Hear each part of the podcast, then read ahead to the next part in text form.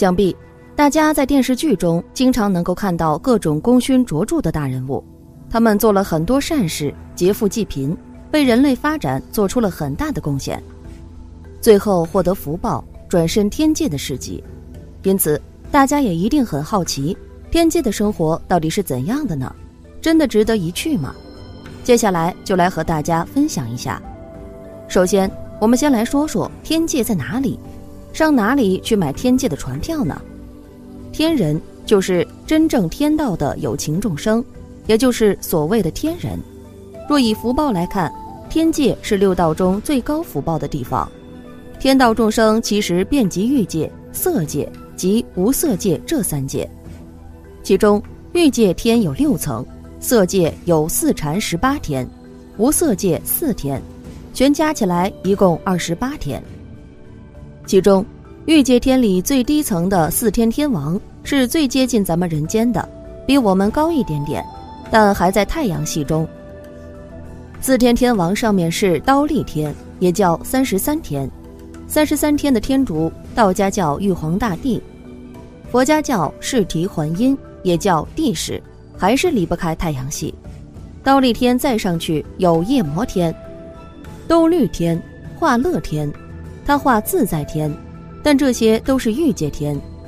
欲界天的方式是持五戒、修十善，还要加上布施，就是把自己拥有的钱财、知道的知识、掌握的技术以及自己具有的能力施舍给别人，这样将来就能升到欲界天上去享受快乐。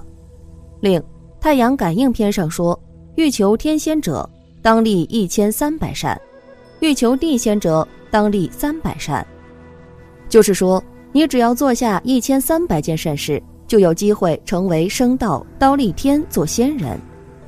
那么，天界有什么福利呢？天上一天到底等于我们人间的多长时间呢？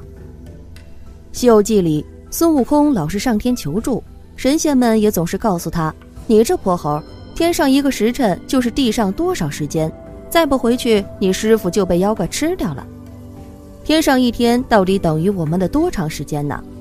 人间五十年为四天天王一昼夜，人间一百年为刀立天一昼夜，人间两百年为夜魔天一昼夜，人间四百年为兜率天一昼夜，人间八百年为化乐天一昼夜，人间一千六百年为他化自在天一昼夜。接下来我们再来看看天人的寿命。司王天人寿为五百岁，这是他以本天时间为标准，不以地球时间为标准。刀立天人寿为千岁，夜摩天人寿为两千岁，兜率天人寿为四千岁，化乐天人寿为八千岁，他化自在天人寿为一万六千岁。说到这里，大家有没有羡慕天人们的万寿无疆呢？接着说天人的日常生活。天人们所过的生活，在过去、现在因果经中有着迷人的形容。例如，他们的身体极为清净，不受尘垢污染，就像琉璃一样充满着光明；两眼更是清澈明亮，只要心有所想，就能心想事成，因而心态上能时常保持欢悦适意。平日更以仙乐清扬作为娱乐，乃至饮食衣物。就似魔术幻化一样，只要心念一动，就应念而至。天人也有淫欲心，像四天王天、刀立天上的天人，在行淫欲的时候，其形式和人完全一样。夜魔天的天人的淫欲就比较淡一些，他们只要拥抱在一起，淫欲就会得到满足了。到了兜率天的天人，在行淫欲的时候，只要拉一拉手，淫欲就会得到满足。化乐天的天人在行淫欲的时候就更简单了，彼此见面的时候只要笑一笑，淫欲就得到了满足。在他化自在天，这是欲界里最高的一重天，在这重天上的天人行淫欲的时候，连笑都不用笑，彼此只要看一眼，淫欲就会得到满足。从中可以看出，在欲界层次越高，所表现出来的欲望程度就越淡薄。跟人类相比，天人受用圆满，应有尽有，不是人间富翁所能相比的。但尽管如此，他们整天在散乱中度日，从来没有修持正法的念头。如佛陀在《诸法集要经》中云：“诸天多放逸，助乐痴所迷，不知大苦恼，决定自当受。”舍利弗有一位弟子，这弟子本身是很有名的大医师，出入皆奇相，即有众仆从跟随拥簇着，但他却是十分敬师的一位弟子。他的敬师到什么程度呢？有一次。他在路上刚巧遇到骑师舍利弗，他竟然不理仪态，不顾自己身份，直接从象身飞扑而倒，在地上顶礼师傅。这个弟子后来死了，因福德而转生在天界。舍利弗以神通上天，本欲为他说法，可是天界之乐却令人太迷失了。这个一度是净师美德之模范的弟子，在见到舍利弗时。虽然还能认出自己的前生师傅，但却因忙于享乐，只略看了舍利弗一眼，把手挥了一下，当做是打了个招呼，然后便又忙着去玩了。舍利弗眼看实在无法可施，只好遗憾的离开。由此可知，天上享乐到顾不上说话打招呼的地步。前面说了这么多天界的好处，我们再来说说天界的坏处。死亡对天人来说是最恐怖的事情，天人是不老的，也不生病。虽然说天人的寿命长达数劫，但在他们自己的感觉中，只是刹那显现，稍纵即逝。于散乱迷茫中，寿命很快就到了尽头，不知不觉已接近死亡的边缘。天人死前会有五种衰相出现：一衣垢，天人的衣服不要裁缝，天衣无缝。天人想穿什么衣服，随心所欲变化而成，而且衣服干干净净，一尘不染，这是我们人间所没有的。可是他福报享尽，命快终时，衣服就会染上灰尘。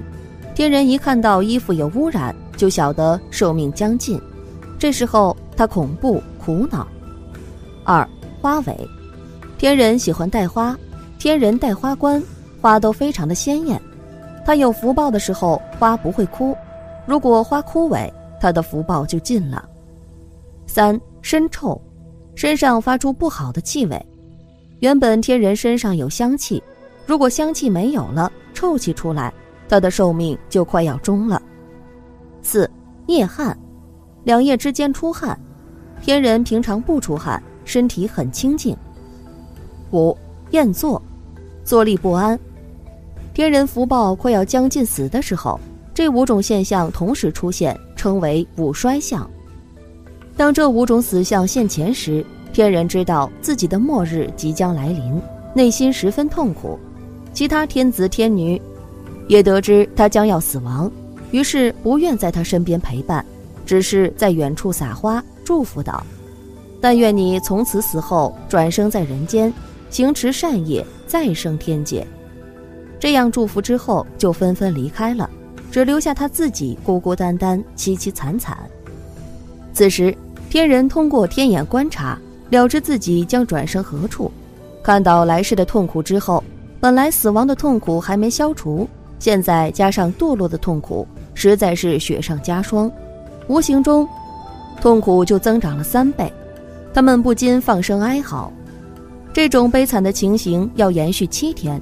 若是人间的七天倒不要紧，但天界时间非常漫长，仅是三十三天的七天，也相当于人间七百年，简直可谓度日如年。我们试想想，我们在不知下世去处好坏之情况下，死时且十分恐惧，何况自知去处不妙的天界众生呢？既然天人那么怕死，为啥不修行攒点积分，继续留在天界呢？诸法集要经义云：“诸天丹欲乐，迅速如瀑流，寿命刹那间，愚痴而不悟。”意思是说，天人们始终单注欲乐，这种快乐如瀑流般瞬间即过，但他们却执迷不悟，直到将要离开天界时，才幡然醒悟：“我太愚痴了，这么多年来只知行乐，不知行持善法。”其实。在天界很难行持善法，也是一种自然规律。除了菩萨化现的天子以外，对大多数天人而言，恐怕连一句观音心咒也不会念。